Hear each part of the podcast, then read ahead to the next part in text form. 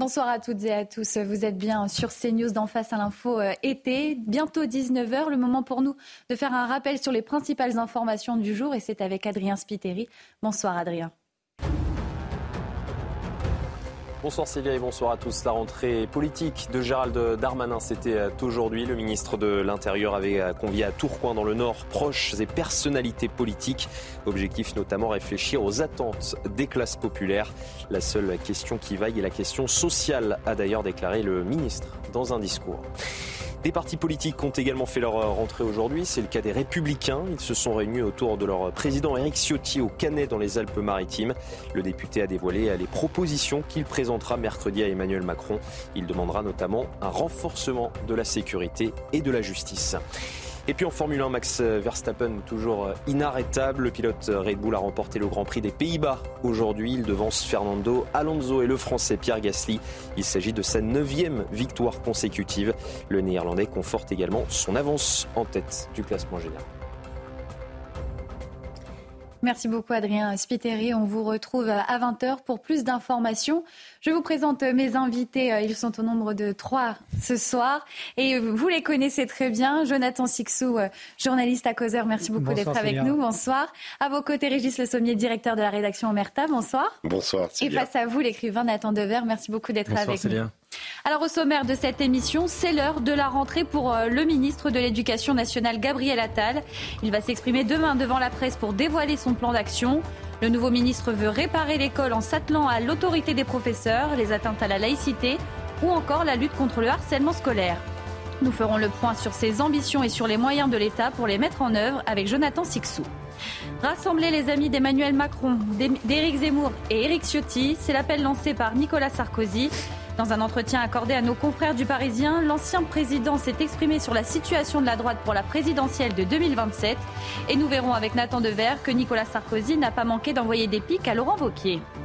Et enfin, à l'heure où la conquête de la Lune redevient une compétition entre les nations, retour avec Régis Le Sommier sur la personnalité du premier homme à avoir foulé l'astre lunaire, Neil Armstrong. Un programme varié avec toujours des opinions bien tranchées pour cette dernière de Face à l'info été. On est ensemble jusque 20h, c'est parti.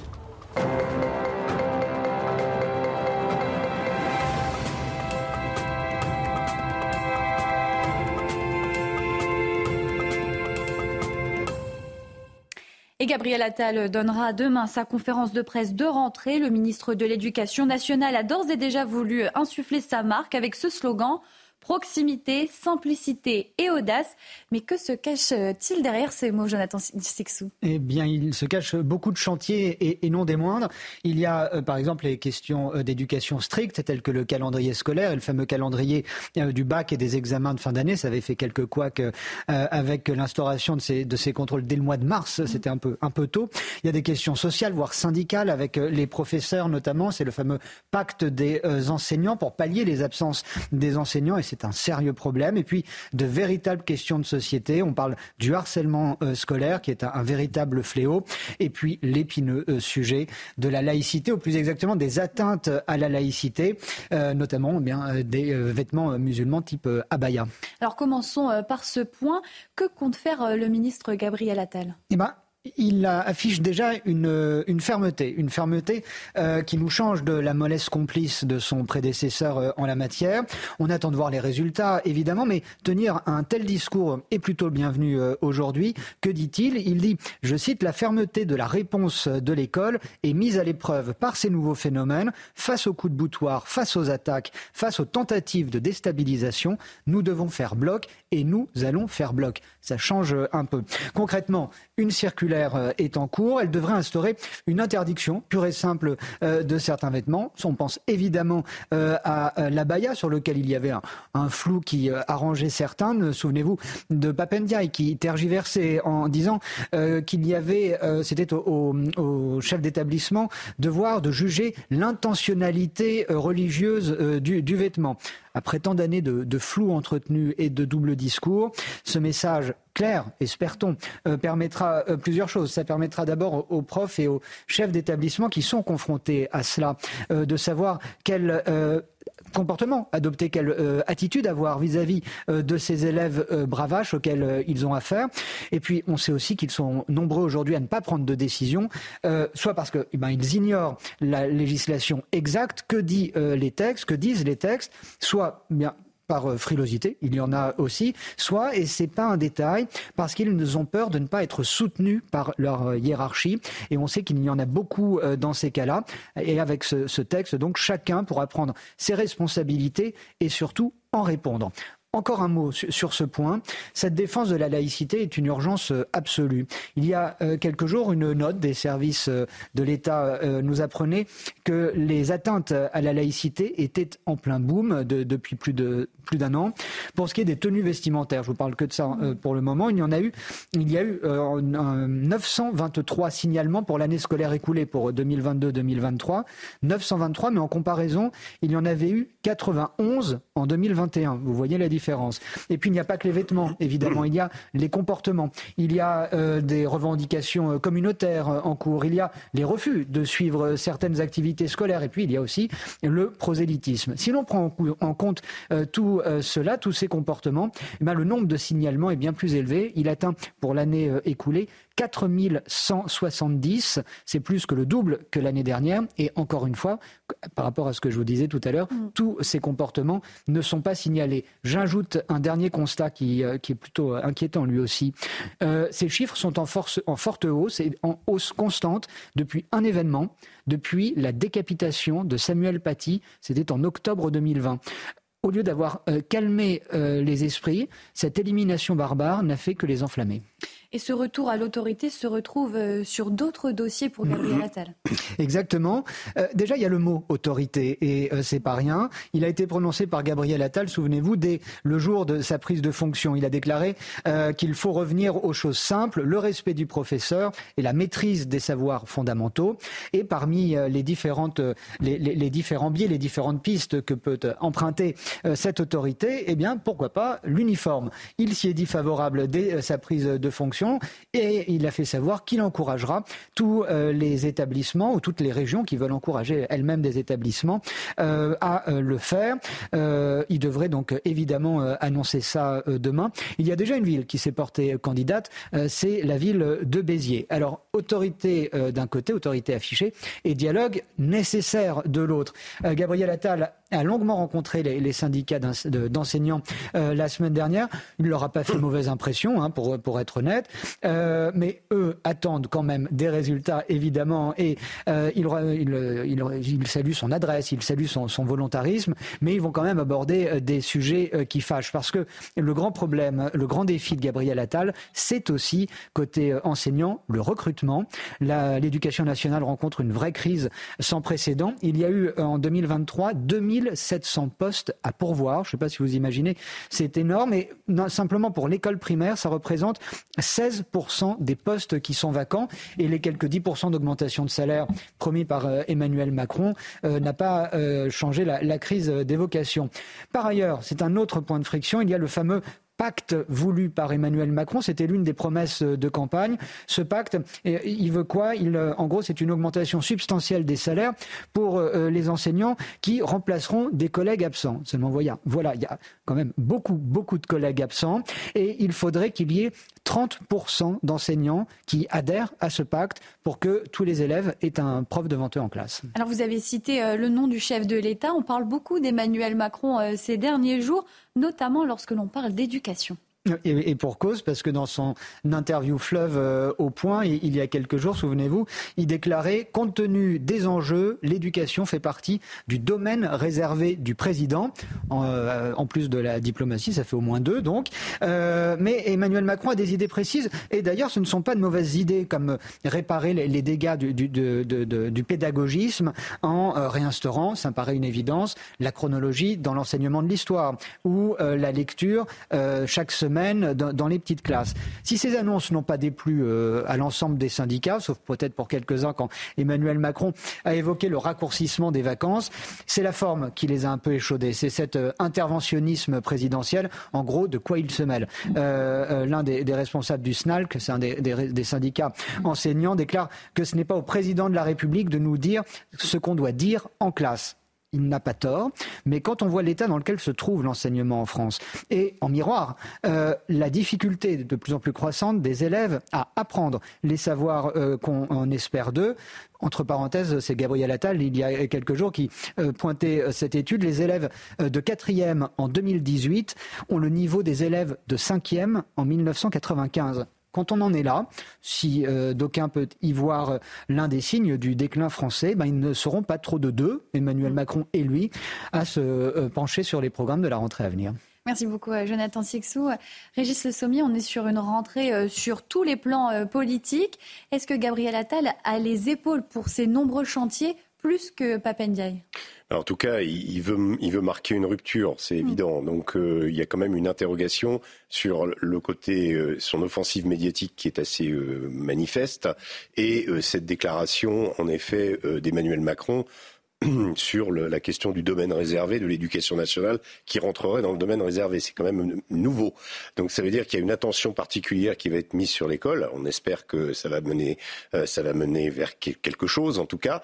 Mais je pense que peut-être Emmanuel Macron a compris que euh, la solution Papendiaï, cette espèce de flou artistique entre euh, des positions euh, wokisme, euh, pas, pas, ouvertement, mais en tout cas euh, inspiré de théories américaines et la situation d'un ministre de l'éducation n'était pas compatible et en tout cas qu'il fallait rapidement rassurer les Français, je pense, pour Emmanuel Macron sur la question des programmes scolaires, de ce qui est enseigné, de certaines dérives et puis parce que la, clé c'est l'éducation, la clé c'est l'acquisition du savoir, c'est pallier à un certain nombre, à un déclin qui est en train de s'instaurer. Et je crois qu'Emmanuel Macron a pris conscience aussi, euh, au-delà de, l'éducation, de l'importance aussi de la famille. On l'avait vu dans ses déclarations après euh, les émeutes, euh, où il avait dit, c'est, il, va falloir, voilà, il faut que dans, il faut que les familles fassent aient un rôle.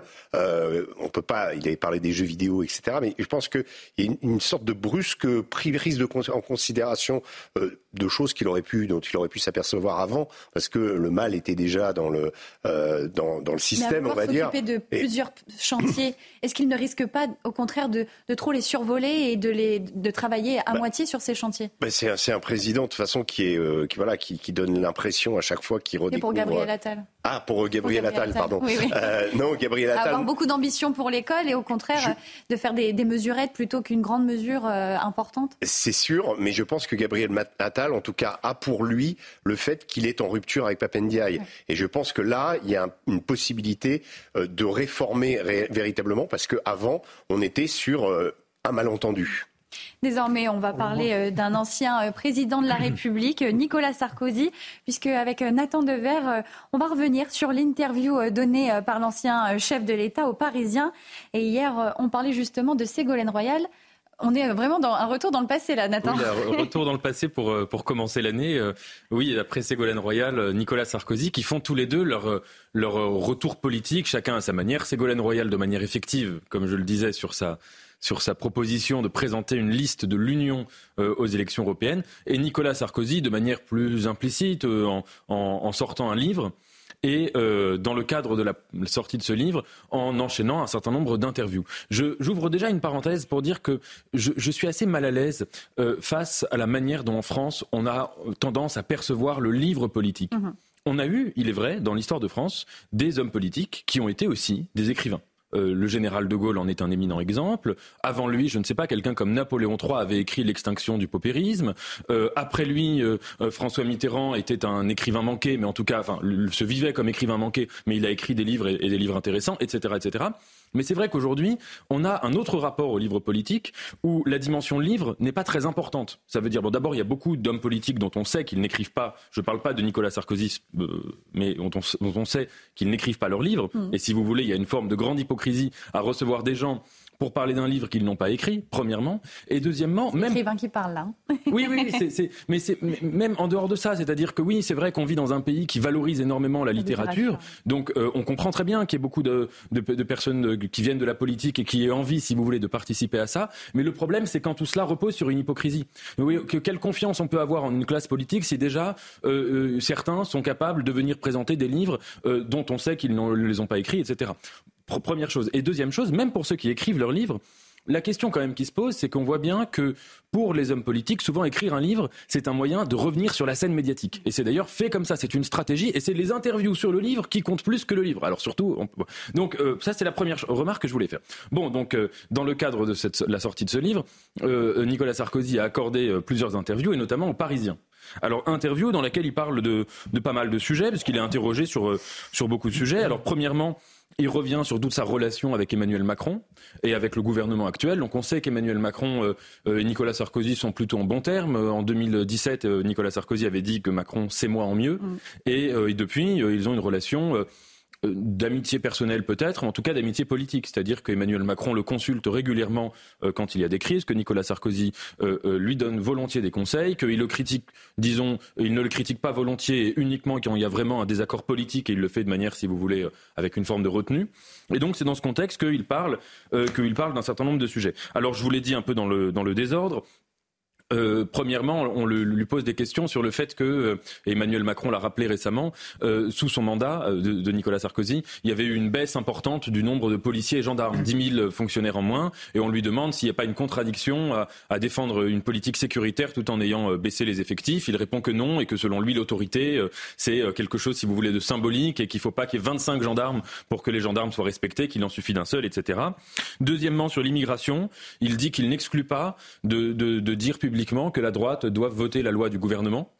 Euh, ce qui est d'ailleurs assez intéressant, mais il le dit en disant que euh, euh, la question de la, régularisation des, travailleurs de des métiers en tension, pour lui, c'est une question à part, et que sur le fond de la chose, lui, il est partisan du fait, un, d'apporter des aides économiques importantes aux pays d'Afrique d'où proviennent beaucoup de, la plupart disons des, qui sont principalement concernés par l'immigration et deuxièmement d'avoir une politique en effet plus ferme et dans le cadre de tous ces sujets, il est interrogé évidemment sur l'élection présidentielle. C'est que dans quatre ans, euh, ce serait dommage de, ne pas en parler. Et donc, euh, dans ce contexte-là, il dit, premièrement, il dit une chose qui est évidemment une position de sagesse, c'est que le leader s'imposera et que c'est pas euh, à personne et certainement pas un ancien président de la République de dire qui va être le leader. Il compare ça au Tour de France. Il dit voilà, il y a un moment, il y a quelqu'un qui sort du peloton. il critique d'ailleurs Laurent Wauquiez sur ce thème-là en disant que Laurent Wauquiez euh, essaye de se mettre en retrait parce que sa stratégie est de sortir peu à peu et de se faire désirer et que Nicolas Sarkozy pense que c'est une mauvaise méthode. Et sur le fond, donc on lui dit mais qui va être ce fameux leader? Et il répond écoutez, ça peut être plusieurs personnes, il y a un peloton avec un certain nombre de personnalités de qualité. Gérald Darmanin, Bruno Le Maire, Édouard Philippe, Laurent Wauquiez. Donc si vous voulez, il met tout ça. Et la condition, lui, qu'il fixe pour dire qui va finalement se dégager, c'est qu'il dit, parmi ces gens-là, celui qui peut, être, euh, qui peut proposer une solution gagnante pour la droite, c'est, je cite littéralement, celui qui sera capable de rassembler tout le monde, les amis de M. Zemmour, les amis de M. Macron, les amis de M. Ciotti. La formule est un peu euh, euh, équivoque. Est-ce qu'il s'agit de rassembler les amis ou est-ce qu'il s'agit de rassembler des idées dans le programme? J'y reviendrai tout à l'heure, mais en tout cas, c'est ce qu'il dit. Et évidemment, les journalistes du Parisien le questionnent en lui disant oui, mais là, il y a quelqu'un que vous oubliez, qui est Marine Le Pen. Et évidemment, si vous rassemblez euh, Emmanuel Macron et Éric Zemmour, entre les deux, il y a Marine Le Pen dans la mesure où Éric Zemmour est plus à droite. Et donc, réponse de Nicolas Sarkozy, oui. Alors, il répond pas, il dit, dit pas il faut prendre les amis de Marine Le Pen. Il a une formule plus équivoque. Il dit il faut chercher les voix de Marine Le Pen parce que sans ses électeurs, il y en a, enfin évidemment, il faudra ses électeurs euh, et, que une grande partie des électeurs de Marine Le Pen viennent eux-mêmes euh, de, de, de, des électeurs de Nicolas Sarkozy. Mais la, question qu'on lui posait, c'était est-ce qu'il faut chercher les amis aussi de Marine Le Pen? Il répond là-dessus. Et que penser euh, de, cette démarche de rassembler les électeurs et d'Emmanuel Macron et d'Éric Ciotti et en même temps d'Éric Zemmour? Alors, la première remarque qu'on peut faire, c'est que euh, ce que propose euh, Nicolas Sarkozy, c'est une union des droites de fait. Alors, c'est pas forcément une union des droites au sens où des appareils de droite viendraient euh, s'apparier, que les Républicains, Renaissance et le Rassemblement national ou Reconquête viendraient proposer à la manière de la gauche une candidature commune. C'est pas en ce sens, mais c'est une union de droite au sens où un candidat de la droite plus modérée euh, qui euh, viendrait essayer d'aspirer les voix de tout le monde. Bon, cette stratégie, c'est pas une nouveauté hein, du tout. C'est une stratégie qui a été théorisée au moins euh, depuis Patrick Buisson, Patrick Buisson qui a toujours estimé que, si vous voulez, la distinction entre la droite de gouvernement et l'extrême droite, Patrick Buisson a toujours dit que c'était une, une, distinction qui était artificielle, selon lui, au regard de l'histoire de France. C'est-à-dire qu'il estime que c'est une distinction qui s'est faite sur Vichy et sur l'OAS. Et dans sa perspective à lui, il l'a écrit, hein, il l'a théorisé dans des livres, ces deux dates ne doivent pas être signifiantes, ne devraient pas être signifiantes pour marquer un clivage actuel à droite. Patrick Buisson, je le rappelle, qui a été euh, conseiller de, Nicolas Sarkozy pendant qu'il était président et qui a été surtout conseiller pendant sa campagne. Et en effet, en 2007, c'est exactement ce qu'a fait Nicolas Sarkozy, c'est-à-dire qu'il a eu une campagne où, j'y reviendrai tout à l'heure en, citant quelques exemples, mais où il a repris des idées qui étaient destinées évidemment à, aspirer les, électeurs du, Front National à leur parler et à leur plaire.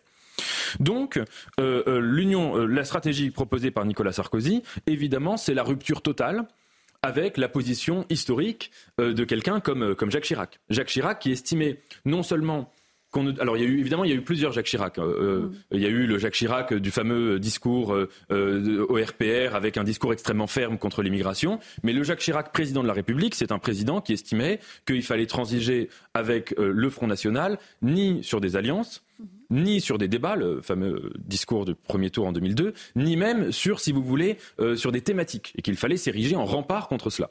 La position de Jacques Chirac, il faut juste remarquer une chose, c'est que là où elle est remise en question, c'est pas uniquement par Nicolas Sarkozy. Euh, quand Emmanuel Macron, aux dernières élections présidentielles, avait dit euh, que le Front républicain était mort, euh, eh bien, c'était une manière aussi euh, d'accréditer l'idée qu'on ne pouvait plus estimer que euh, tous les moyens étaient bons pour empêcher d'accéder Marine Le Pen au pouvoir en cas de second tour. Mais là, évidemment, Nicolas Sarkozy liquide l'héritage de la position de Jacques Chirac. Alors, l'honnêteté commande de dire, et d'ailleurs c'est vrai, que Nicolas Sarkozy, personnellement, n'a jamais fait d'alliance avec les gens du, Rassemblement national ou du Front national précédemment, et qu'il a toujours été clair sur le fait que politiquement, il combattait, il combattait ces gens-là. Mais récemment, depuis la sortie de son livre et les fameuses interviews qui ont entouré la sortie de son livre, il a quand même insisté par deux fois sur le fait qu'il refusait de, par trois fois, donc avec, euh, en comprenant cette interview, qu'il refusait de diaboliser Marine Le Pen. Les propos qui sont les siens consistent à dire qu'aujourd'hui, selon lui, le parti de Marine Le Pen, le Rassemblement national, est un parti parfaitement républicain.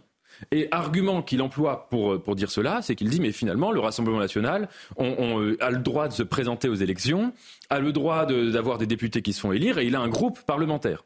Ça, si vous voulez, c'est une sorte de confusion volontaire entre deux euh, questions. C'est premièrement que le Front National et le Rassemblement National ont toujours été des partis qui ont été reconnus comme légaux. Je veux dire, personne n'a jamais songé à interdire le, Front National. Parfois, certains ont voulu faire ça à gauche, mais en tout cas, sérieusement, personne n'a jamais songé à le faire. Qu'il y a évidemment une distinction entre l'existence légale d'un parti et la notion d'arc républicain qui est par ailleurs euh, peut, être, peut être contestable dans, dans ses utilisations.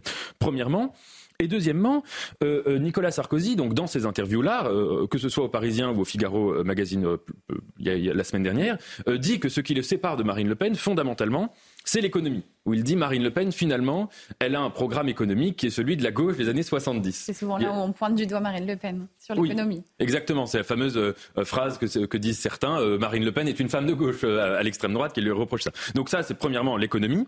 Deuxièmement, sur l'immigration, naturellement, il ne faut pas assimiler les, propositions de Nicolas Sarkozy qui sont à droite, voire très à droite, mais qui ne sont pas Marine Le Pen. Et troisièmement, alors la question de la géopolitique. Et c'est le grand sujet aussi de l'interview qu'il donne aux Parisiens, c'est que depuis euh, depuis, quelques semaines, donc, Nicolas Sarkozy a fait savoir ses positions sur l'Ukraine, mmh. position consistant à dire d'une part, que euh, lui, il est favorable à une solution diplomatique vis-à-vis de Vladimir Poutine et qu'il pense que Poutine n'a pas changé par rapport à l'époque où lui était président et où il, il discutait avec lui et qu'il est tout aussi rationnel qu'avant, premièrement.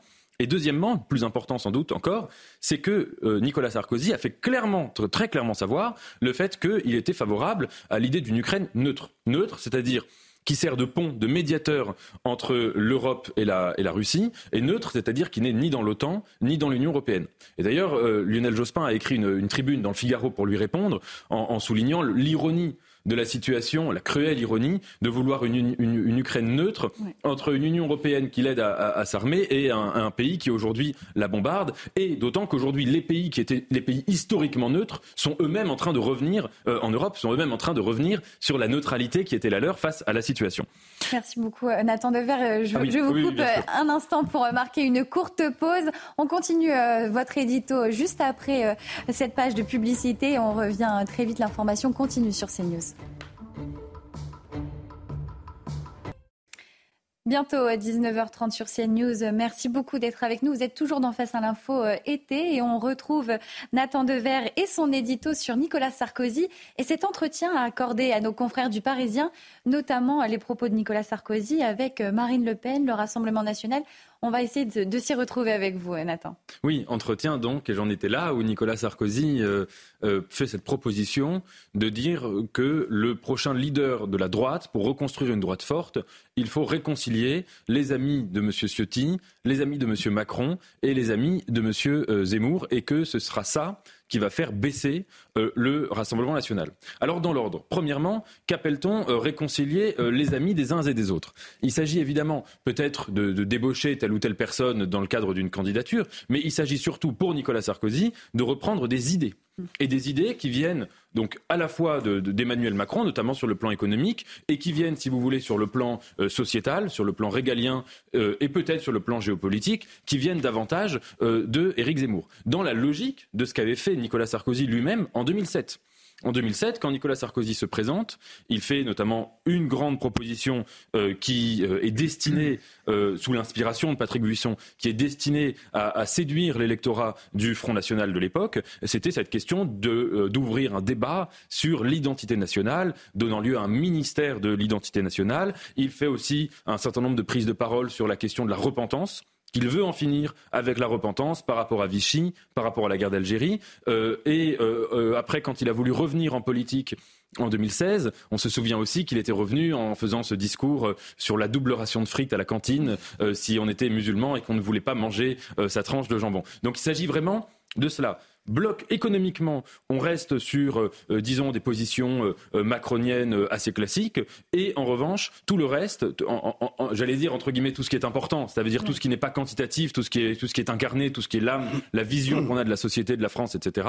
Là, on prend du côté d'Éric Zemmour et du côté de, Marine Le Pen. Alors, l'argument de Nicolas Sarkozy est de dire, mais ça, c'est la seule manière de fonctionner, c'est-à-dire de faire gagner la droite et surtout de faire baisser l'électorat de Marine Le Pen. Est-ce que c'est vrai? Alors, euh, il faut reconnaître, et c'est évident, que cette stratégie de l'aspirateur, elle a un effet à court terme qui est celui que dit Nicolas Sarkozy. C'est-à-dire que quand Nicolas Sarkozy se présente en 2007, de facto, le, Front National fait un très mauvais score et euh, de facto, euh, c'est la, dernière fois d'ailleurs qu'il y a eu une élection où le Front National était aussi bas. Mais justement, si la logique de Nicolas Sarkozy, qui est la sienne, de faire des appels du pied, de faire des aspirateurs, ça a à long terme un effet doublement contre-productif. Premièrement, parce que si en effet c'est fait à la manière de Nicolas Sarkozy, ça revient à prendre des langages de, l'extrême droite, mais tout ensuite, une fois qu'on est élu, en ayant une politique qui soit un peu plus modérée que le langage adopté, donc qui revient, si vous voulez, à faire en sorte que euh, euh, les électeurs déçus euh, voteront d'autant plus pour Marine Le Pen ou pour Éric Zemmour. Et deuxièmement, et c'est à mon avis le plus important, c'est qu'en fait la stratégie de l'aspirateur, elle revient à faire gagner euh, euh, l'extrême droite sur le plan de ce que j'appelle, moi, la présidentielle des idées. C'est-à-dire que euh, la présidentielle, savoir qui arrive à l'Élysée, c'est une chose. En revanche, à partir du moment où quelqu'un qui devient président de la République ou qui devient un très très grand candidat qui manque de se faire élire de peu, donne du crédit à un certain nombre d'idées, eh bien évidemment qu'à long terme, ça renforce les partis en question. Je donnerai comme exemple le fait de voir que ces dernières années, euh, euh, euh, que ce soit Nicolas Sarkozy, que ce soit aujourd'hui Gérald Darmanin, qui se revendique une certaine forme de filiation politique par rapport à Nicolas Sarkozy, eh bien ils ont repris un certain nombre d'éléments de langage, comme la question de l'ensauvagement, comme la question du lien supposé entre l'immigration et la délinquance, etc. Et que ça, évidemment, c'est donner une victoire au parti qu'on prétend combattre. Et puis, dernièrement, c'est qu'il me semble quand même qu'il y a dans cette proposition-là non seulement une certaine forme de complaisance assumée vis-à-vis euh, des idées euh, en question de Marine Le Pen ou d'Éric Zemmour, mais il y a aussi une forme d'électoralisme pur. Ça veut dire que là, la politique est vraiment réduite. On est à quatre ans d'une élection présidentielle.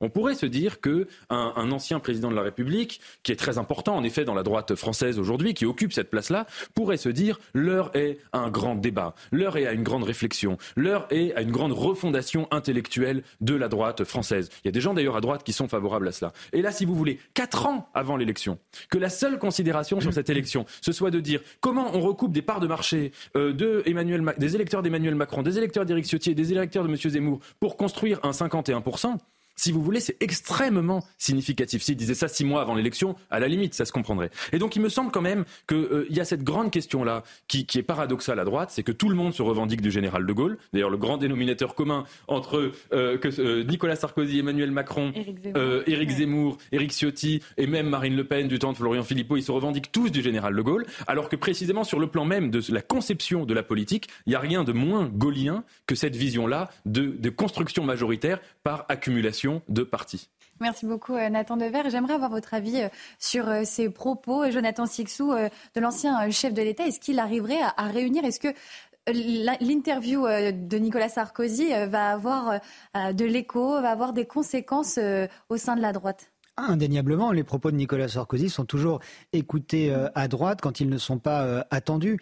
Ce qui est très intéressant de remarquer dans, ce que vient de nous dire Nathan, c'est aussi la, les différences. Si on en est là, deux, deux, points sur, sur cette question. Pourquoi une telle avance? Déjà 4 ans, effectivement, j'ai rien à, modifier par rapport à une vision En ce moment, ils sont tous dans cette folie 2027. Hein, parce qu'il y a aussi un, phénomène nouveau et qui n'existait même pas euh, sous, sous, le, sous le, la présidence même de François Hollande. Ça a commencé à ce moment-là.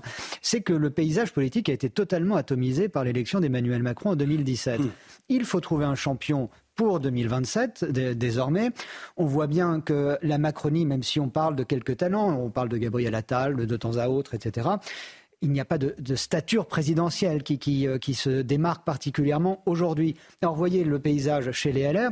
Nicolas Sarkozy peut sans mal citer Éric Ciotti, euh, citer Gérald Darmanin, citer Laurent Wauquiez. Vous avez déjà trois personnes qui ont euh, une certaine, qui, peuvent avoir un certain crédit pour euh, prétendre euh, à, cette fonction. Donc les propos de Nicolas Sarkozy, quand je vous dis qu'ils sont entendus, ils sont même attendus, attendus pour cette raison-là aussi, parce qu'il va falloir faire un choix.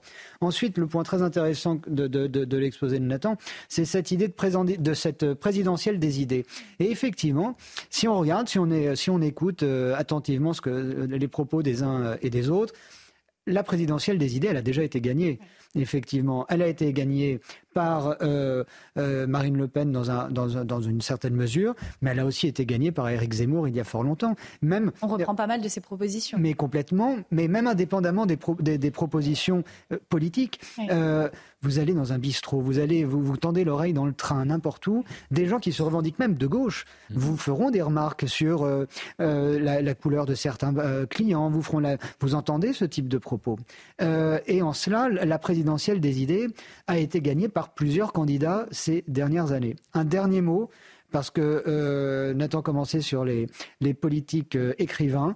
Euh, il faut lire et relire Churchill, qui a été un écrivain d'un immense talent, avec un, humour décapant, notamment ses souvenirs de jeunesse. Je ne peux que recommander la, lecture de, de ces livres-là. Hmm. Un mot, Régis Sommier, sur euh, cet édito avant de passer euh, au vôtre Non, moi j'ai l'impression que ça a marché une fois pour Nicolas Sarkozy. Je suis pas sûr que ça va marcher une deuxième fois. C'est-à-dire qu'on a l'impression qu'il nous resserre quelque part. Alors c'est un peu cousu de fil blanc son truc parce qu'il donne là dans l'interview quatre personnalités, dont Gérald Darmanin, quand on sait qu'il a déjà adoubé Gérald Darmanin dans une autre interview on a un petit peu l'impression qu'il va essayer de nous refaire le coup de siphonner euh, les voix du RN et qu'il prépare un petit peu ça. Sauf que ça se voit un petit peu trop, je trouve. Ça a marché, je pense, en 2007 et ça lui a permis d'être élu. Aujourd'hui, euh, rien ne dit que ça marchera une deuxième fois. Et puis surtout, il y a cette distance euh, abyssale en politique de quatre ans. C'est l'infini. Euh, il peut se passer tellement de choses. Il peut se passer tellement de choses. en effet, il peut, se, il peut se peut-être qu'Emmanuel Macron euh, choisira de dissoudre l'Assemblée nationale ou euh, qu'il y aura à nouveau une présidentielle avancée. J'en sais rien. Tout est possible. Aujourd'hui, voilà, il y a quand même un flou qui est en train de se, par rapport à ce qui peut se passer, mais c'est y aller très tôt pour, et ça, je suis tout à fait d'accord avec Nathan, pour des petits calculs quand même qui ont l'air des très politiciens. Allez, on sort euh, de la politique, euh, puisque Régis, vous avez choisi de nous parler de, Neil Armstrong, le premier homme à avoir mis euh, le pied sur la Lune.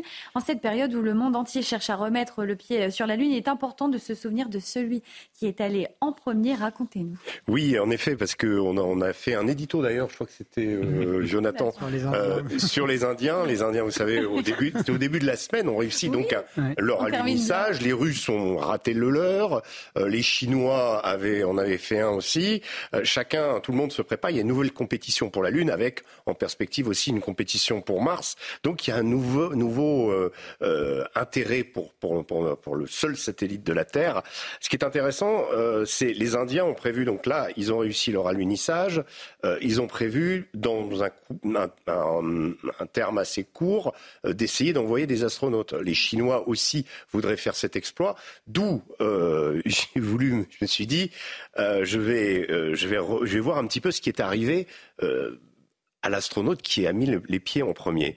Et pour deux, pour deux raisons. D'abord, il y a le défi, donc le défi international, et l'autre aspect qui est presque philosophique, ça plaira à Nathan, c'est qu'est-ce qu'on fait quand on est allé après être allé sur la Lune. Le retour. Neil Armstrong, donc le 21 juillet 1969, 2 milliards de terriens découvrent ces images grisâtres qu'on a vues mm. tous, où deux hommes vont euh, pour la première fois euh, fouler le pied de la Lune.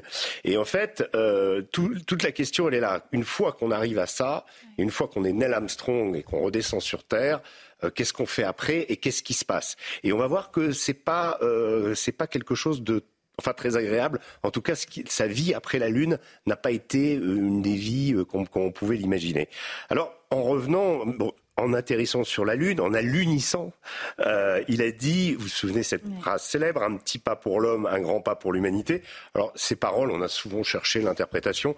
En réalité, c'était, il les a, ça lui est venu à l'esprit parce que le dernier barreau de l'échelle et le sol lunaire étaient un peu espacés et il lui a fallu sauter. Donc, donc il a dit voilà, un petit pas pour l'homme, c'est un petit pas pour l'homme, un grand pas pour l'humanité. Évidemment, c'est resté euh, dans la légende de Neil Armstrong, mais il a dit aussi euh, immédiatement après son retour euh, je ne méritais pas une telle attention. Ce sont les circonstances qui m'ont placé dans ce rôle. Personne ne m'a choisi. Alors, c'est pas tout à fait exact parce que sa grande différence avec Buzz Aldrin, l'autre astronaute à avoir foulé le pied en deuxième, euh, c'est que euh, Buzz Aldrin, une fois qu'il est revenu sur Terre, il a fait euh, le tour des télés, on l'a vu dans des shows, on l'a vu mm. partout. Euh, en fait, il a vraiment profité de ce statut euh, d'homme ayant mis le pied sur la Lune. Alors que Neil Armstrong, pas du tout, on va le voir. Et on pense d'ailleurs aujourd'hui que la, NASA l'avait choisi en premier. Bon, d'abord parce que c'était le commandant, mais aussi parce qu'il avait cette personnalité précisément pour ce trait de caractère qui fait que pendant toute sa vie, on va le voir dans l'énoncé, il va rechercher l'inverse de la célébrité, c'est-à-dire un retour à l'anonymat. Alors, euh, donc, euh, sur, euh, sur les conséquences de son exploit, il dit des amis, des collègues, tout à coup, nous regardaient, nous traitaient de façon légèrement différente que pendant les mois, les années qui précédaient le voyage, quand nous travaillions ensemble. Je n'ai jamais compris pourquoi. il n'a jamais compris pourquoi, en fait. Il, il, je pense qu'il est intimement sincère. Pourquoi ce petit pas le rendrait pour toujours différent? Et donc, à vouloir être traité comme un être normal, on va le voir, il a fini par s'exclure de la normalité. Alors cela commence dès le mois d'août 1971 euh, lorsqu'il quitte brutalement euh, la NASA. Auparavant, il a refusé d'en devenir euh, le porte-parole. Oui, totalement. Il fait un voilà immédiatement août 71, il va redevenir enseignant. Il va aller dans l'université à Cincinnati où il va rester jusqu'en 1979. Alors bon, évidemment, quand on est l'homme qui est allé sur la Lune, on est sollicité il va accepter timidement euh, de devenir le porte-parole de, l'usine de Chrysler, euh, General Motors aussi, euh, United Airlines aussi, des, compagnies d'aviation. Il va accepter quelques, concessions à sa célébrité. Il y a une chose sur laquelle il est vraiment très, très actif, mais discret aussi, c'est sur la conquête spatiale. Vous savez que euh, assez rapidement, euh, les, programmes vont s'arrêter. Il va y avoir la catastrophe d'Apollo 13 en 1970 et la, tragédie de la navette Challenger en 1986. Là, il sert à la commission d'enquête. À chaque fois, euh, il va être présent. Mais en fait, euh, à part raconter à des amis ou parfois dans des auditoires d'entreprises euh, très cher payés son aventure sur la Lune. Il répond aux, questions de l'auditoire. En général, c'est qu'est-ce que vous avez pensé euh, en posant le pied sur la Lune et, en voyant la Terre Rêvez-vous d'y retourner? Et Armstrong répond du bout des lèvres. En fait, il se réfugie éternellement derrière le fait qu'il n'était qu'un élément, derrière un immense projet. Il y avait 10 000 personnes quand même qui ont euh, participé à ce projet euh, Apollo 10. Et en fait, le reste du temps, il est muet. Euh, pour vous donner un exemple de, cette, de cet effacement, en juillet 1999, Armstrong Aldrin et Larry Collins, qui était celui qui était resté en orbite dans, le, comment dans le en attendant les deux autres, euh, ils se sont réunis pour célébrer les 30 ans du voyage. Euh, des trois, tous les, deux autres ont accepté les interviews et Armstrong, à partir de ce moment-là, refuse les interviews. Alors, on le surnomme à cette époque le Lindbergh de la Lune, parce que euh, à cause du, du, du caractère peu communicatif qu'il partage avec euh, l'aviateur français. Jim Lovell aussi, que, donc Apollo 13, euh, lui demandera, lui dira Neil. Euh, Charles Lindbergh a traversé l'Atlantique grâce à des fonds privés et c'est une compagnie privée qui a construit son avion. Il avait tous les droits de rester silencieux. Mais toi, tu es allé sur la Lune avec l'argent public. Ce sont les contribuables qui t'ont payé ce voyage. Ils t'ont offert l'opportunité et la gloire qui en découle. Tu dois leur dire quelque chose. Et Neil Armstrong répond à son collègue astronaute, je serais importuné en permanence si je ne choisissais pas la discrétion. Donc pendant presque toute sa vie, il a refusé les interviews et de signer des autographes, contrairement à vous, Régis. Oui, alors, écoutez, c'est assez étonnant. Il y, a, une anecdote. Il y a une anecdote en avril 97. Il est euh, sur le pas, le pas de tir de Canaveral, donc de Cap Canaveral, où va être lancée la navette Columbia. Donc il suit encore. Euh, il y a un technicien qui s'approche de lui et qui lui tend une photo pour qu'il la signe. Et il dit il, dit à cette personne, vous savez, chacun à notre niveau, nous poursuivons votre rêve, je ne signe plus d'autographe, répond euh, euh, Armstrong sèchement. Et le technicien s'éloigne, il va être pris de remords, il va finir par signer la photo. Euh, par exemple, il y a un autre registre, il y a eu des centaines de demandes d'école euh, pour qui portent son nom. Finalement, il a accepté euh, que pour une petite dizaine. Euh, il, y a, une chose plus étonnante encore. Il y a Neil Armstrong est né dans un petit village de l'Ohio qui s'appelle Wapakoneta, qui tient une, centaine de kilomètres de, de Cincinnati. Il y a eu la création du musée Neil Armstrong. Euh, il y a sa tenue d'astronaute, il y a des objets personnels. C'est pas lui qui les a donnés, mais c'est sa mère.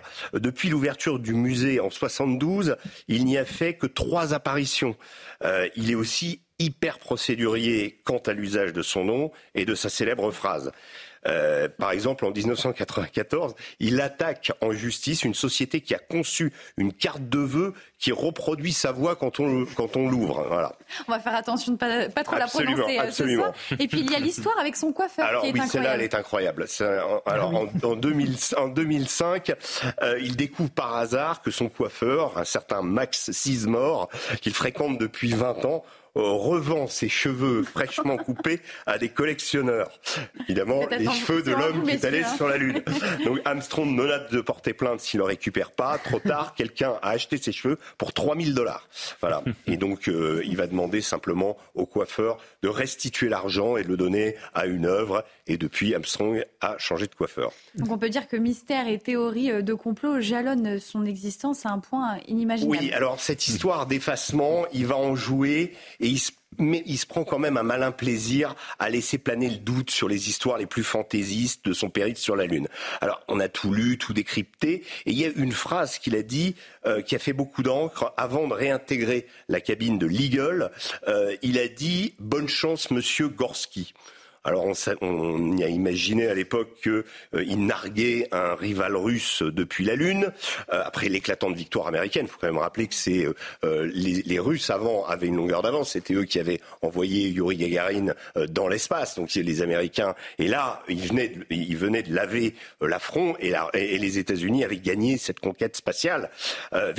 on a vérifié, il n'y avait aucun Gorski chez les cosmonautes soviétiques. à chaque fois qu'on lui pose la question, Armstrong arbore un sourire malicieux. Et à la fin, il y a un comédien américain qui s'appelle Buddy Hackett qui pense avoir résolu l'énigme. Il dit Monsieur Gorski, c'était le voisin d'Armstrong lorsqu'il était enfant. Euh, et un jour, Armstrong a envoyé malencontreusement son ballon de basket chez les voisins. Et lorsqu'il veut le récupérer, il, euh, il entend par la fenêtre ouverte, Madame Gorski dire à son mari Tu veux que je te fasse une gâterie? Tu peux toujours te brosser. Je t'en ferai une le jour où le gamin d'en face ira sur la Lune. Depuis, Armstrong a été obligé de rappeler juste après que tout était faux. Et en revanche, il n'a jamais donné aucune explication sur le mystérieux Monsieur Gorski. Alors, on a raconté tout un tas d'histoires qu'en approchant l'orbite lunaire, il aurait rencontré des extraterrestres. Alors, au risque de donner du crédit à cette thèse, il admet qu'il a rencontré d'étranges lumières dont il n'a aucune explication. Il y a aussi euh, ceux qui prétendent évidemment que le vol d'Apollo 11 n'a jamais eu lieu, que tout a été filmé en studio.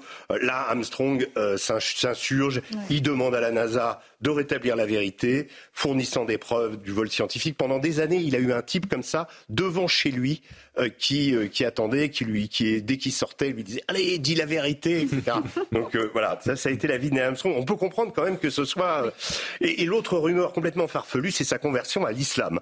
Alors alors qu'il visite l'université de Purdue dans l'Indiana où il a étudié, il y a un étudiant, un étudiant musulman qui se présente à lui et il dit, son père, euh, mon père m'a dit que vous aviez entendu la voix du muezzin sur la lune euh, et que vous êtes converti à l'islam, que vous avez déménagé au Liban. En fait, il l'avait déménagé, mais à Lebanon, qui est une ville qui veut dire Liban en anglais, qui est une ville de l'Ohio. Hein. Bon.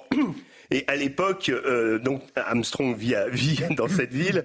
Euh, il, il a pas, il, il, a, il a pas voulu euh, comment euh, il a dit non à, cet étudiant et l'étudiant l'a regardé euh, et Armstrong dit je pouvais voir qu'il ne me croyait pas.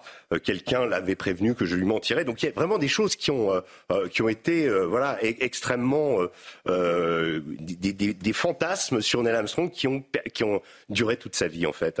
Merci beaucoup Régis Sommier pour d'autres aventures, d'autres informations insolites sur Neil Armstrong. Il faudra retrouver Christine Kelly dès demain.